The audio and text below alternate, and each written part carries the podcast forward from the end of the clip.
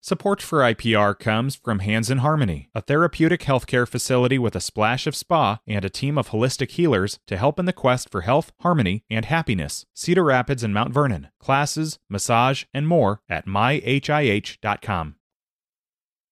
It's River to River from IPR News. I'm Ben Kiefer. Well, the large baby boomer population continues to age, and with it, the total number of people in our country with dementia.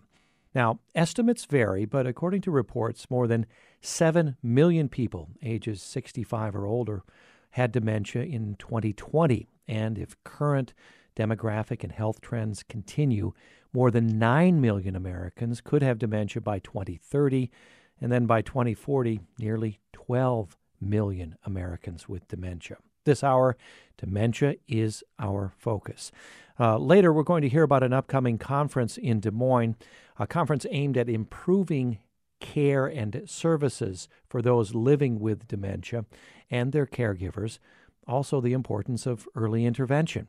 But before that discussion with medical experts in the field, let's get a sense of the personal challenges this disease presents. Joining me now, Rod and Lori Payne of Cedar Falls. Welcome to the program. Hi. Thank you. Thank you both for joining us. Uh, Lori, uh, you have been living with younger onset Alzheimer's for a number of years. Rod and Lori, take us back to before the diagnosis. When did the two of you notice and start talking that about the fact that Lori, uh, cognitively, things weren't weren't working out as they used to? My daughter and my son's girlfriend, they kind of started noticing things that Lori was doing that I wasn't picking up on because I'm with Lori every day, all the time. So I was just accepting the fact that she was forgetting this, forgetting that, and making three cups of coffee within a one minute period. and I was just thinking we were both mm. getting older, but she was give her like instructions like let's just go out and grab somebody a pop. And she'd go out, she'd stand there and she'd say, I can't remember what I come out here for. And then part of her job, she was in radio and she was making a call out, on a sales call and she got lost. And what bothered me about that, it was her old stomping grounds and she could not find her way home. So we were just kind of looking at each other saying, just something's not right. So my daughter and my son's girlfriend took Lori to a doctor in Waterloo to get tested. And that's when they found out that she had early onset. Lori, do you remember that instance where you were in a very well known neighborhood and you got lost? That yeah, must have I been do. Sca- must have been scary. It was very scary. yeah, she called me up crying, and she was still well enough to understand that she had to pull over even before she called me. And we talked her home, and that's when Lori thought, you know, there's got to be something wrong. Yeah, so you got it checked out. Um, what was the diagnosis? Um, early, early onset Alzheimer's. Uh, Alzheimer's early onset Alzheimer's. What, yeah. Lori, what was it like to get that news now five years ago? It was very, very hard. Yeah, for anybody it would be. What was running through your minds at that time? See, that I'm not going to be normal, that people won't want to, you know, hang out with me or, you know, play cards or things like that. Yeah. There's a tremendous sti- stigma attached to the disease, isn't there, Rod? What what, what did you want to add? Um, what I was going to add is she they called me from work when she got home with the diagnosis. I went home, and it was it was a long hour of crying and hugging, yeah, and just wondering how are we going to get through this. And we felt at that time we did feel like our world was crashing in around us. Yeah. See, and that's what I want to change so much. I want to help other people not have this feeling. I want to have, I want to help them. And I don't know how to do it all. You're yeah. doing it every day. Where did you turn a corner? I mean, after that initial shock and the the news of the diagnosis, um, what can you remember about the first instance when you're thinking about it, or, or both of you are thinking about it, changed? Um, uh, to a, a, mode of of coping with it and making the best of it.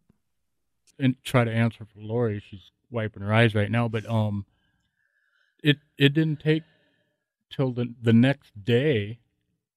I got up and I didn't really want to go to work. And Lori was all bouncy and smiling. I says, God, what the heck's happening here? And she says, I'm not going to let this thing get me down. I'm going to go out there. I'm going to kick its butt and I'm going to help other people. What have you? What have the two of you learned about how much control you do have with your lifestyle over how rapidly uh, Lori's disease progresses? What have you been told by specialists about what you can do?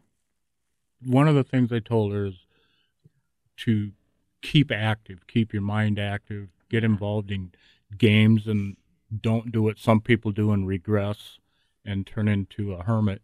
A recluse. And he and he said you got to keep her brain active because that's Mm-hmm. one of the healthiest things plus the medicine. But the guys at Mayo said just keep her mind active. So uh, when Lori was at home alone, because I had to finish out my tenure at work, and when she was home alone, she's getting bored, and and so we went out and we bought a six foot stand up Pac Man machine, yeah. and now my wife is becoming an expert at it. We play Pac Man all the time. Anybody that comes to our house, they want to play. We have so Okay, much fun. Try. I, I do hold a high score of 124. Though, Oh, shush. He always beats me, but we have fun. anyway, it, but again, that's part of what the doctor suggested. They thought it was great that we bought that because it tests their mind and it keeps their mind active, trying to, you know, hmm keep up with the game. So Yeah. it, again, it, it seems simple, but it helps the mind, and that's what this is all about. hmm Keep active. We get out, try to get out as much as we can, visit with people. We don't want to stay secluded in the house. I need Mhm. people. Yeah. I But- will always need people. that that makes you happy, Lori, to Oh. be around others. I have to have people. Mhm. I mean, I just do. Yeah, you talked about being really worried that others wouldn't want to be around you anymore, and that's a huge challenge of um, a diagnosis with uh, dementia. Has that, in fact, occurred, and uh, have you been able to break the news to friends? What was that like, and and do it in a way so that you can say, "Hey, I'm still the same person. I've Yeah. got a disease. I say Please that don't all run the a- time. Do you? yes, I do. I'm Please still Please don't me. run away from. Yeah, I'm still me. Yep. Be my friends. Yep. Don't run away. Has that? Have you succeeded there? Yes, we have. We have the best family and the best friends. Yeah. Mhm. Rod, I, I want to ask you as a as a care caregiver for Lori through this ordeal. Describe a little bit the stress that you've experienced over the past few years. I thought about that, and everybody's told me as a caregiver, it's going to wear you down and it's going to cause you some headaches. And there's been some times where, like, if I'm overtired, I get a little irritable, but I try not to show that to Lori. But I believe we've been together for 42 years, and we entered a marriage that we were going to be rich or poor, sickness and health, and we just, I, I'm kind of absorbing some of that and not getting mad at her because I understand she's going through something and I need to be there for her and be strong for her. And she's being strong for me by telling me, "Oh, don't let that bother you. I promise I won't do that." And you know, I think it's from the heart that I have. We have found a way to go through this thing together, and we're we're not going to let it knock us down. No, we are not. There's So- going to be a cure. Yeah. I know it. Yeah. but yeah, it, I can see, and there has been no moments where I'll be sitting there and she'll fall asleep on the couch, and I'm like, oh my god, whew, I got this moment, you know. And it sounds mean, but you do need a little bit of a battery recharge. Yeah. And mm-hmm. our friends have been super. They always say, "Hey, if Rod, if you need to get away and you know just get the cobwebs out," they they'd come over and sit with Lori and play games, and Yeah. you know, and I haven't gotten to that point yet because I, I want to be there with her every minute so I can make sure things go right. You you've been coping with this as best you can for for some 5 years now. What advice would the two of you have for those uh, who may be listening who have a, a spouse or a loved one recently diagnosed with dementia? What what lessons have you learned or would you like to have known early on that better helps you cope? There's certain things that I really, really like. I love music and I love people. And if I don't have those in my heart, I get a little cranky sometimes. And he needs to have his time away from me, Rod does, because I, he, I mean, he needs to just he takes care of everything, you know, and I just love him so much. And I think people that are experiencing it for the first time don't give up right away. I had a tendency to fall back thinking, oh my God, this is it. And there's so much time out there. You have to find it in yourself to go out there and enjoy every day because you're not going to have every day. So enjoy each other every day. And, and my suggestion to any caregiver is don't let them become a recluse. Be with them. Absorb that moment when you find out, but then wrap around each other and your friends. Friends are important. Family is very important. Yep. And and get involved in other Alzheimer's programs. We do Alzheimer's runs and walks. We try to stay involved. You Mhm. got to surround your, pe- yourself with the people. Following this conversation, we'll be talking for the rest of the hour about Im- improving care and services for those living with dementia and their caregivers. In your experience, what would be on your wish list in terms of improving care and services? Rod, what would have made your experience, your support easier to give to Lori? knowing the disease better, knowing what I could expect from her, and how I could incorporate that in my daily routine so I don't get upset with her because she forgets something or, you know, it, it's not her fault. Don't get mad at her. I wish I had pre training, I guess you could say. Um, so we're kind of learning it on the run, You hardly ever get mad at me. not not normally. No. So, so for someone entering this, having a better understanding of what, what, uh, how life changes, how interactions change, Rod. try to try to get involved in a program. Look up self-help for caregivers. Look up anything you can on alzheimer's. Understand what she's going through and that'll better help you get through it as well. And then getting some finer tuning on as a caregiver what you can expect and the things i can do for her to make things a lot easier. So get involved as soon as you find out don't wait i waited and I wish I, the day I found out, I wish I could have went out the next day and got as involved as I am now. Well, Lori and Rod Payne, I really want to thank you for coming into our Cedar Falls studio, being so open about your experiences and handling this diagnosis so that me we may all better understand what it's like. Lori, we wish you all the best and, and of course you too, Rod. Thank you so much for sharing and being so open. Oh, Uh, thank you too. Thank you very for having us. And take care of each other. Oh, we will. Thank you. Wow, what an inspiring couple. Lori and Rod, thank you so much again. That uh, conversation recorded uh, yesterday. Dementia is our focus this hour on River to River. Over 60,000 Iowans live with Alzheimer's, and, and that's a number that will increase as baby boomers age. We are talking also about family caregivers. Uh, Rod, good, great ins- inspiration of a of a fantastic caregiver. Seventy three thousand family caregivers bear the burden of this disease just in our state. For the remainder of the hour, we're joined by two specialists in the field. Uh, Greg Woods is an Alzheimer's disease related dementias program coordinator at the Iowa Department of Health and Human Services. Hi, Greg. Welcome to the program. Thank you for having me. And we're also joined by, by Dr. Yogesh Shah. He's a board certified geriatrician, also chief medical officer at Broadlawns Medical Center in Des Moines. Dr. Shah, welcome back to our program. Thank you, Ben. Nice to be back. And we want to reach out to our listeners uh, now. Um, do you or a loved one have dementia?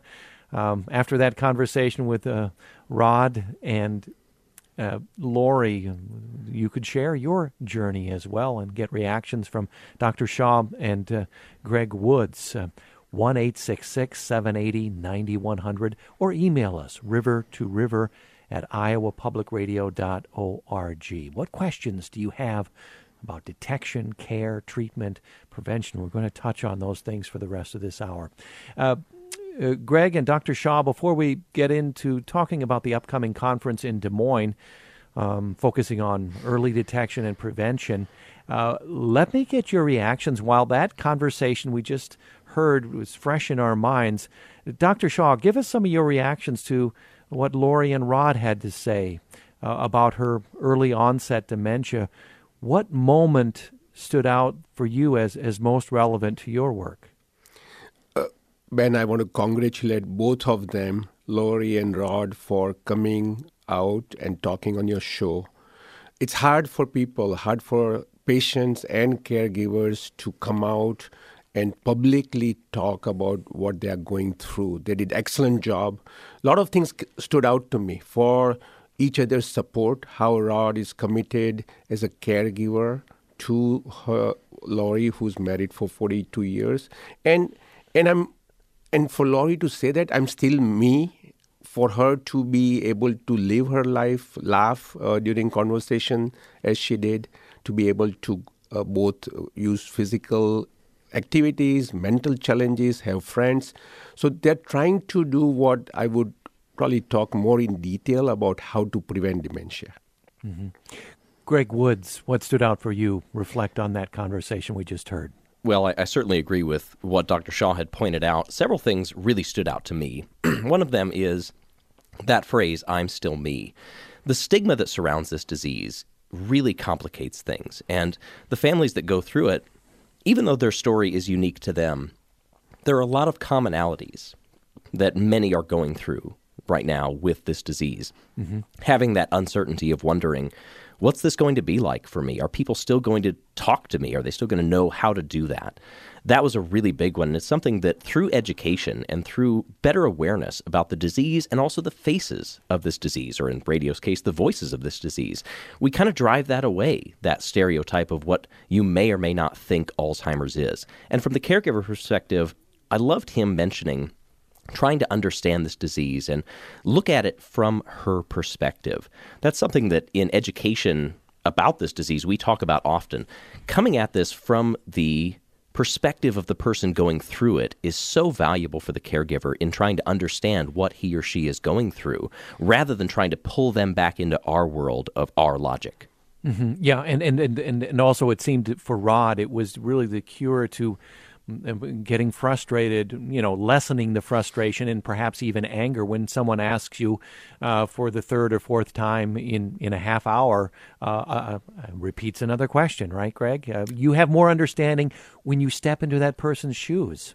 Yeah, that repetition is very common and it's commonly frustrating. But one thing I tell people is that when they're asking questions, the person with the disease, they're not doing it out of malice. They're doing it because they legitimately think you have the answer. You have some bit of, of expertise or some knowledge, or you're going to get a kick out of what they're going to tell you. Things like that. And, and reminding ourselves of that, sometimes it needs to take that deep breath, count to 10, whatever it is to drive down that frustration. But for them, it is a new question, and we have to treat it as such. Mm-hmm. Let's talk a little bit about the upcoming conference on December 6th in Des Moines. Greg, start us off. Um, what is planned? What will it cover? Yeah, so this is uh, what's known as the Dementia Care Summit, and this is a new idea that we've had. Because we are still a fairly new program within Iowa HHS, we're working on several different things, including writing a state plan that will address Alzheimer's here in Iowa. But our idea for this came from some of the coalition members that help us to put together that plan. The idea being if we can get stakeholders together from a variety of different facets of senior care, dementia care, you know, whatever it might be, health systems, local government, legislative members, academics, uh, organizations that are working on the aging network, if we can get them together and further that conversation of, okay, how can we actually move the needle on this? How can we collaborate, work together, plan in a unified fashion? Because so often, as I've been putting this coalition together, I hear from people that say, well, I didn't know that they were working on that in a different part of the state, or I didn't know they were doing a very similar thing. Mm. So, the way that we want to do this is to hear from the experts, hear what is Iowa doing right now? What are other states doing and what successes are they finding? And then what are some examples of people on the ground right now that are trailblazers that are helping to make some of that change happen? And then at the end of it, taking all of that, we want to get the attendees together to network and talk amongst themselves and hopefully try to come up with some solutions or at least some early steps for how we can make a difference. And Dr. Shah, one of those trailblazers, huh, Greg, for part of the conference? he, he, absolutely is. Yeah, we've, we've worked together several times over the years, and uh, what he's done at Broadlawns is, is a wonderful example. Dr. Shah, tell us a little bit about your main messages for this conference and for everyone listening today. Uh, ben, three uh, common message I like to repeat and re- both here and in the conference. One is that dementia is not a normal part of aging. Dementia is not a normal part of aging. Yes, as people age, we find more dementia, but doesn't mean that everybody who's going to live up to 90 or 100 or even longer is going to get dementia. That's one message, and I, will describe in detail. Second, before dementia is diagnosed, usually, not every time, but in most cases, there's a pre dementia or a condition medically called mild cognitive impairment, MCI, mild cognitive impairment. That is commonly diagnosed, and if we can diagnose that early, there are 40% chance, one in three chance that MCI can be prevented to become dementia. So that's the second message. The dementia is not normal part of aging. If MCI is detected early, then one third or up to 40% of MCI can be prevented by many few conditions I'll go through. And then third is, as, as Rod and Lori mentioned, even with diagnoses, there can be good quality of life. Mm good quality of life. We're hearing him, them laughing, talking, and getting along, getting on with life, and, and really savoring as much as life has to give under the present conditions. That's an important message uh, there, too. Uh, Greg, back to you. Who can attend this conference? Well, anybody can attend it. What we're hoping to get, though, is, is people who are uh, key members of these different types of communities, people who are working, let's say, in care facilities or are uh, in health systems, uh, state and local government. Uh, we, we want people who are in the legislature. You know, if, if you're a representative or a state senator that's listening to this and, and you have that personal connection, uh, come on out to this as well. Certainly, there's a lot of research going on here in Iowa through the different universities. So if you are a professor in this or if you're a student in this and, and you, you have some say in how some this works, then we'd love to have you uh, because that's ultimately what we want out of this is some tangible ways that we can start some change and start this collaboration among people that you know maybe otherwise wouldn't be getting together. We'll hope to mention at the end of the program, but Greg, for now, tell us how people can find out online more about the Dementia Care Summit coming up. Yeah, you can register on our website. So we have a page on the Iowa HHS website. If you just Google Iowa HHS Alzheimer's, it'll get you to our page and you'll be able to register and see the agenda there. Okay, Greg uh, Woods, uh, stay with us as well as Dr. Shah. We're going to be with you for the second half hour. We invite our listeners to join our conversation uh, as we explore Alzheimer's and other sorts of dementia. Do you or a loved one have dementia? Share your journey this hour. What questions do you have about detection, care, treatment, and prevention? We already have an email in, Dr. Shah mentioning MCI um, and whether that can reversed. And early detection is really a key. We'll talk about that when we come back, as well as warning signs. I'm Ben Kiefer. It's River to River from IPR News. Support for IPR comes from Hands in Harmony, a therapeutic healthcare facility with a splash of spa and a team of holistic healers to help in the quest for health, harmony, and happiness. Cedar Rapids and Mount Vernon. Classes, massage, and more at myhih.com. Support for IPR comes from Patrick Free Law, a business law firm offering technology agreements, intellectual property law, privacy law, and more. Proudly supporting quality local journalism. Online at patrickfreelaw.com. And we're back with more of River to River from IPR News. I'm Ben Kiefer. Do you or a loved one have dementia? Over 60,000 Iowans living with dementia today, and that number will increase as um, our baby boomer generation ages. You can share your journey this hour. What questions do you have about detection, care, treatment, prevention? 1 780 9100 or email us river to river at iowapublicradio.org. Uh, joining us live, Greg Woods. He's with the uh, Iowa Department of Health and Human Services. He's their Alzheimer's disease related dementias program coordinator. Uh, Dr. Yogesh Shah is with us as well, Chief Medical Officer at Broadlands, Broadlawns, excuse me, Medical Center in Des Moines and uh, they're sharing their expertise uh, with us. And we have a number of listener questions here. Before we get to that, I mentioned before our break, uh, Dr. Shah, you, you, mentioned MCI. A listener wants to know uh, more about mild cognitive impairment. what is it? And uh, we want to get into, you know, this is key to understanding early detection, isn't it? It is, it is, and it's a yeah wonderful, appropriate question. So the main difference, Ben, difference between mild cognitive impairment and any form of dementia is in MCI there is impairment in overall brain functioning, but not enough to take away my independence. So if I can function independently, meaning I can drive, cook, take care of my finances, take my medications, and all the higher functions which we take it for granted, if a person can continue with mild changes in the memory or language or judgment, that is mild cognitive impairment, MCI, mm. ability to remain independent. When I when a person loses the capacity to remain independent, either because I now can't cook uh, it causes fire in the kitchen, or can't uh, do the, my finances because I write the same check twice or three times, or forget to pay my bills, then then that can be part of dementia. Mm, I see. So, so there's the line, the sort of line dividing those two. And I bet uh, is your experience with MCI, mild cognitive impairment. A lot of people, just hearing you describe it, uh, and and then also noting what you said earlier in the first half hour that this is not a normal part of aging. That we would assume MCI is just a normal part of aging. Nothing you you know we just got to work with it. Uh, you're functioning. You're a bit slower.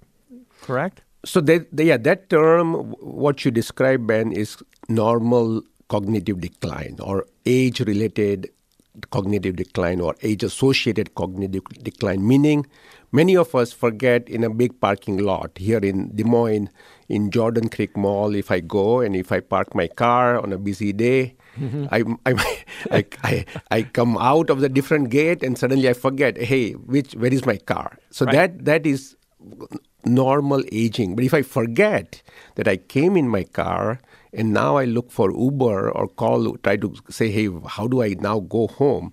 That's not normal.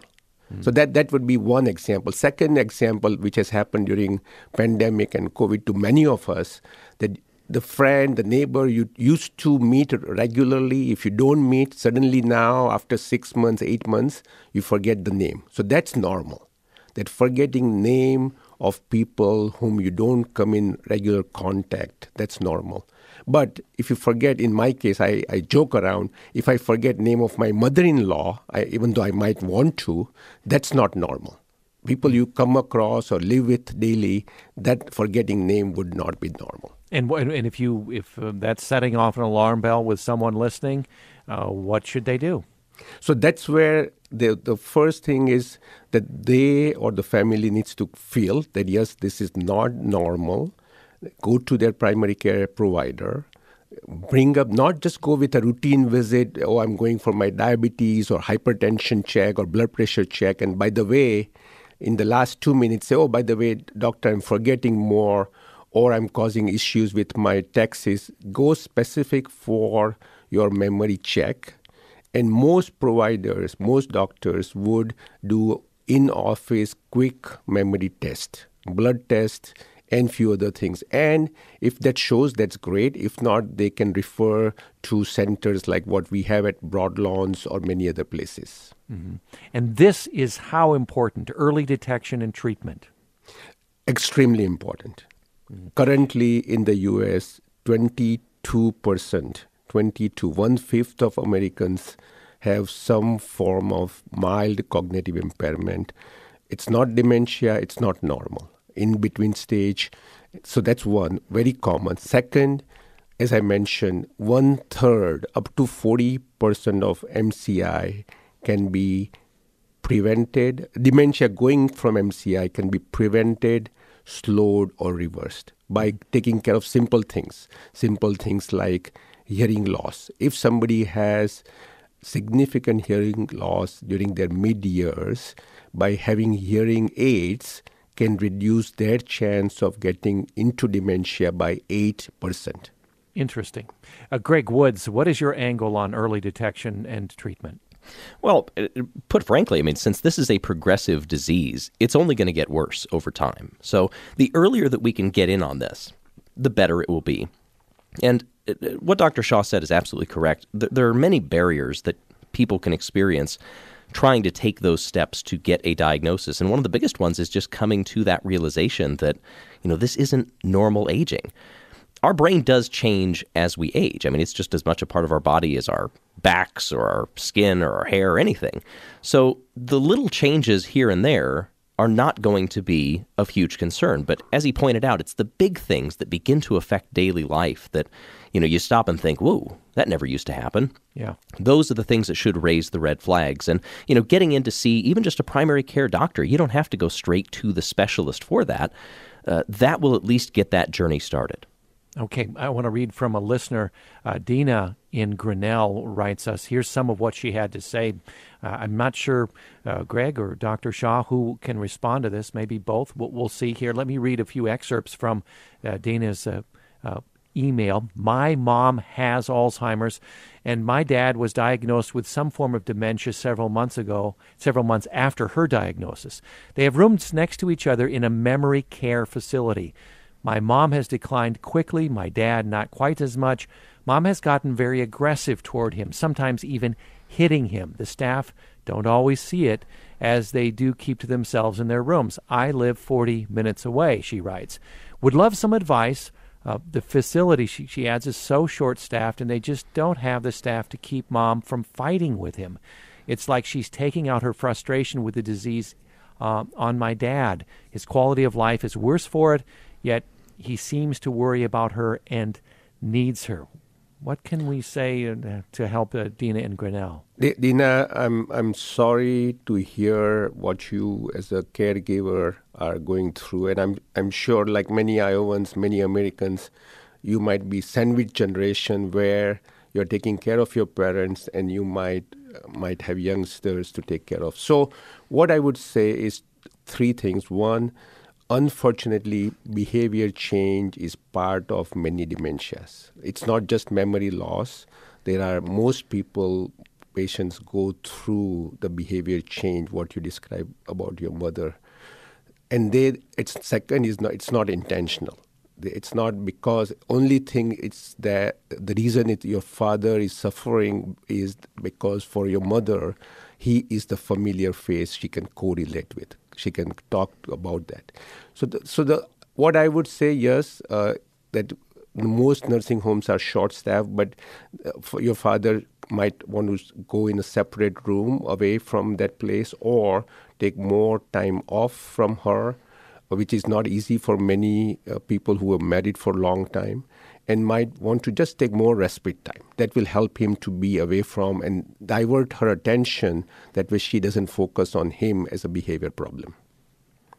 Anything to add, Greg? Yeah, I'll just say that anytime we have these behaviors like this, it's always important, whether you're in this situation or whether you're a caregiver, that this is the disease that is causing this, that it is not the person. You know, if, if, if they could still operate as normal, then we wouldn't be in this situation. So it is the disease, and it's not something that you can say snap out of it. So that does make it really difficult. And, and just to put a couple of things into perspective, because I don't know if we've necessarily defined it yet, but Alzheimer's is a type of dementia. I get that question very often, and I think it's helpful to delineate. So every case of Alzheimer's is a case of dementia, but not every case of dementia is necessarily Alzheimer's. Alzheimer's is the most common form of dementia, but there's other types. So when we talk about some of these services, it's not just specific to Alzheimer's and that's the only ones that these support groups or that these hospitals will treat. You know, we're also talking about Lewy body and frontotemporal and mixed dementia and vascular dementia and all these different other types too. Mm, uh, interesting. I wanted to ask also about the some of the we talk about types, the types of people more likely to develop dementia uh, than others, and we have disparities here, uh, don't we, Doctor Shah? T- talk about that. Yeah, and and I can proudly say that Broadlawns, being in location where we are, we have done significant work in both many disparities in healthcare, but with dementia also. So what happens is that in African American dementia is twice more common than white Americans uh, but it's half diagnosed. So it's it's twice more common for multiple reasons, but it's half diagnosed, and that's what we have brought at, through Broadlawns worked at Corinthian Baptist Church in promoting dementia awareness amongst minority population, and there are reasons why it is more common in African American patient population. Mm. Let's talk about uh, harkening back to Lori's conversation with her husband, Rod, and her fear upon the first diagnosis of the, you know, the her loved ones, uh, friends, uh, sort of abandon or distancing themselves from her.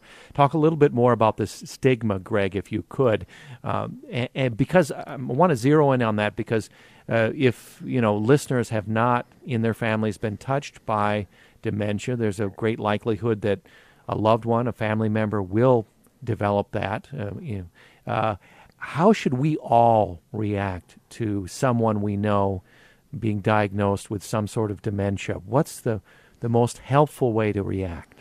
Well, I think the main thing is to remember that they are still that person. That, that they are still somebody that you know, and that it's not just an instant flip that is switched as soon as that diagnosis comes down. You know, this is a progressive disease, but no two people go through it at the same pace, with the same symptoms, in the same order.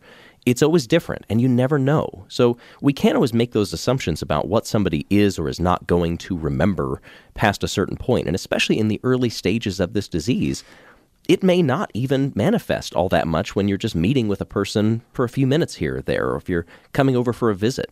Mm-hmm. So keeping that in mind and not treating them any differently. You know, that's that's a huge part of this, especially early on. Now, obviously, as the disease progresses, things are going to change in terms of communication and, and how those interactions will go. But ultimately, the main thing is when we're talking about stigma, is not shying away and not suddenly going, well, I don't know how to talk to them. You know, we don't do that when a person is diagnosed with cancer, but it tends to happen with Alzheimer's when somebody gets that and, and their friends go, "Ooh, I, I really don't know how to talk to them." Yeah, we really want to dispel that. Yeah, and we, and, we're we're scared of it when we encounter it, and, and we know that someone's afflicted with it.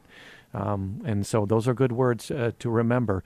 If you've just joined us, uh, Greg Woods is with us. Uh, he's an Alzheimer's disease related uh, coordinator, um, their dementia program coordinator at the Iowa Department of Human Health and Human Services. Dr. Shah, Chief Medical Officer at Broadlawns Medical Center. And we are spending our final 10 minutes. If you'd like to join us with a question or an experience you've had related to dementia, 1 866 780 9100. 1 780 9100. Julie is joining us from Washington, Iowa. Julie, welcome to the program. Hi, thank you for having me. Well, thank you. What, what is your experience here? My husband um, had Parkinson's disease for 13 years, um, and he passed away April 1st of 2021. And basically, it was because he developed late stage in the, in his Parkinson's. Later, um, he developed Lewy body dementia. And I in Washington, this 35 miles south of Iowa City, mm-hmm. finding caregivers was almost impossible. I had to actually get people from Cedar Rapids, and that's a real hassle because when they couldn't come or the weather was bad, you know, and there was no, there wasn't consistency in care. And when you have someone with dementia, um, it didn't do me any good if so and so couldn't come on Tuesday when I had to do something and they send somebody else because then I have to go through the whole routine again of what you do with them and yeah. he doesn't know who they yeah. are. And, and I just think Oh, go ahead. Go ahead. No, I just you're, you're zeroing in on a perfect point because that's a, a real focus of this summit, isn't it, Greg? Is to find out where our deficiencies are in the state and and get better support for people like Julie. Well, yeah, Julie's experience is unfortunately pretty common in places mm-hmm. because Iowa being a rural state, you know, we do have some resources, but they tend to be centered around the more urban areas. And, you know, when, when we have talked to caregivers and we've talked to people with this disease, that availability of respite care and in home care is so difficult. And it's something that a lot of states are wrestling with. And we have to do better with that. We have to figure out, you know, how can we make this more accessible or what can we do to bridge that gap? Because respite care is incredibly valuable, but it's few and far between in places if you can find it. Mm-hmm. Dr. Shah, I wonder if, if you could talk a little bit more about connections between dementia, all the types of dementia, and other types of mental illness. Are there connections, for instance, if you have clinical depression, are you more likely to develop dementia? Those types of uh, queries. Yes, there is unfortunately connection between uh, depression, anxiety, and dementia on both hands. Meaning, if uh, five percent of depression, if untreated, can lead into mild cognitive impairment and dementia. So that's a, it's extremely important to treat dementia with, with medication, with therapy, with a lot of other lifestyle changes. So that's one end of it. And unfortunately, many patients with different type of dementias go through behavior changes as we talked earlier and that those behavior changes are most common being anxiety, agitation, aggression, and as we heard uh, that, that from Dana about mother becoming maybe psychosis, they they feel that person in the room is not the same person they married, or that somebody stealing from the room constantly, or there is uh, people who are, the spouse is having a relationship outside of the marriage. So those kind of personality changes does happen. Mm-hmm. Gary in Davenport is listening. He wants to know, and I think Dr. Shah, this will be directed best to you. How can you tell if it is clinical depression, not Alzheimer's? Yeah, the good question, Gary. The difference in depression in depression patient is able to, if it is early stages of depression, they can stable to function, remain independent, would might become slower than before. While in case of formal diagnosis of dementia, in most cases, they will not be able to function independently. But, but they do tend to coexist, and chemically, that exist also. So many times, what we do as a clinicians, as a physicians, when diagnosis of dementia happens, we start with treatment for depression also. Mm-hmm. Let's go back to our phones as we finish up this hour focusing on dementia. Kurt is with us from Jackson County. Hi, Kurt. Not much time. What do you have on your mind? Uh, I will hurry. Uh, my wife died a little less than two years ago from al- Alzheimer's. I'm so sorry. I had her at home. Uh, thank you. I had her at home until the very end, but I, I want folks to know that there are exceptions to these sad stories. Uh, ours, the whole thing was quite beautiful. I thought, you know, she never changed her personality. She was the same sweet person every day. We got out every day. Every day was different and new and and it was terrific. I wouldn't trade those days for anything. Mm, uh, Kurt, uh, that's so important to hear, isn't it, Greg? Absolutely, and, and thank you for saying that, Kurt, because Rod and Lori touched on that a little bit earlier living with this disease puts you got to put an emphasis on that living part. You know, this is not as I said that that instantaneous change. You can still live, you can still bring out that person that you've always known and loved. It just has to be sometimes in different ways and and not everybody goes through the disease in the same way. And you're absolutely right. Sometimes it can be a, a journey that adds richness to your life in the midst of all of this difficulty too. Mm-hmm. And in Kurt, I want to say that also same thing that it's you as a caregiver, you probably brought the best of her out. Yes. And it's not easy part of most caregivers. So thank congratulations to you. You did your part very well and we need more caregiving like you. Mm-hmm. In the final two minutes, perhaps you could both share uh, what we can do once this conversation ends today resources for families, um, and we, we want to find out more about the latest research, which is thankfully always progressing uh, in uh, this area.